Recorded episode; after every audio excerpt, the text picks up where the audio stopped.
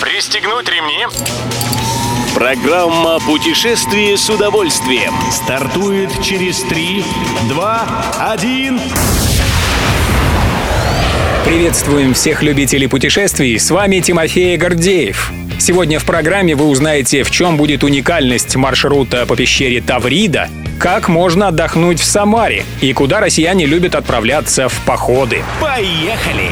Крымская пещера Таврида станет первым в России подземным туристическим объектом, который без проблем смогут посетить инвалиды. По всему маршруту в пещере будет идти необходимой ширины тропа с удобными углами наклона, что позволит свободно передвигаться человеку в инвалидной коляске.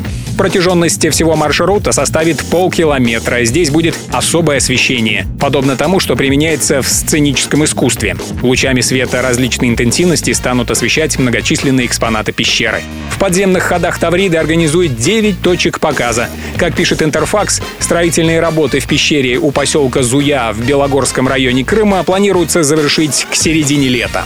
Добро пожаловать! Вариантов отдыха в Самаре в этом летнем сезоне множество. Выбирайте, что больше нравится. Незатейливая прогулка по городу и посещение знаменитой на всю страну набережной, тур по Волге на необитаемые острова или яркий музыкальный фестиваль.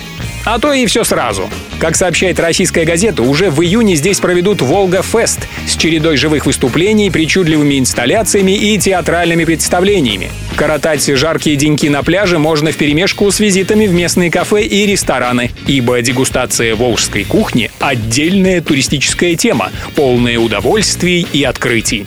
Любителям приключений предлагают отправиться в однодневный тур «Необитаемые острова Волги». Во время путешествия по реке проведут мастер-класс по управлению ялом под парусом, покажут, как коптить свежую рыбу, отвезут на здешние необитаемые островки и устроят обед на берегу. Едем дальше. Лето традиционно является высоким сезоном для походов. Если путешествие с рюкзаками и палатками вам по душе, то знайте, что вы входите в число почти 30% российских туристов, предпочитающих этот вид туров другим.